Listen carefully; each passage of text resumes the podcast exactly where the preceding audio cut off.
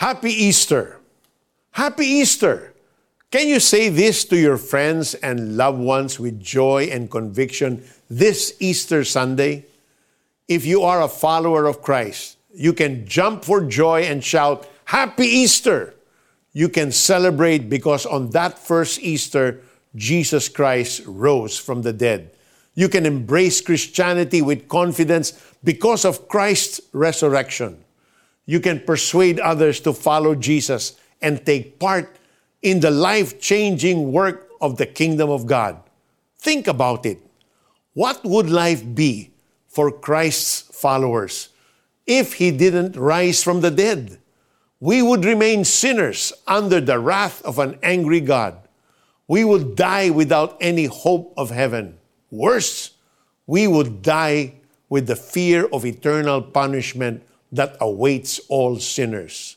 We would not have a message to proclaim and nothing to live for. Kawawa naman tayo if Jesus remained dead. But God fulfilled His plan of salvation for humankind through the death and resurrection of His only Son. Because Jesus died for our sins, we too died from our sins and gained God's forgiveness through Him. Because he rose from the dead, we too can await bodily resurrection when he returns to earth to finally establish the kingdom of God. With him, Christians will rule the new heaven and the new earth. Christians worship and follow the one who said, I am the resurrection and the life.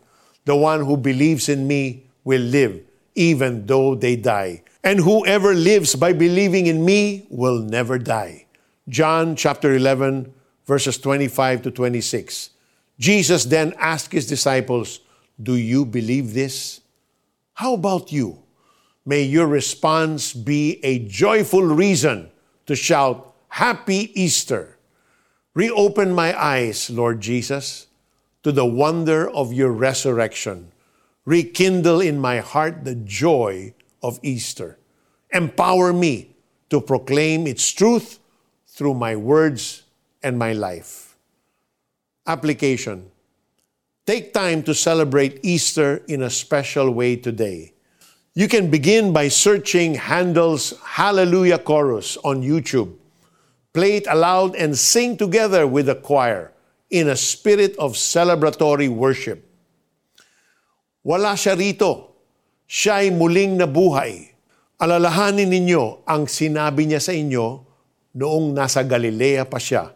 Ang anak ng tao ay kailangan ipagkanulo sa mga makasalanan at ipako sa krus at sa ikatlong araw ay muling mabubuhay.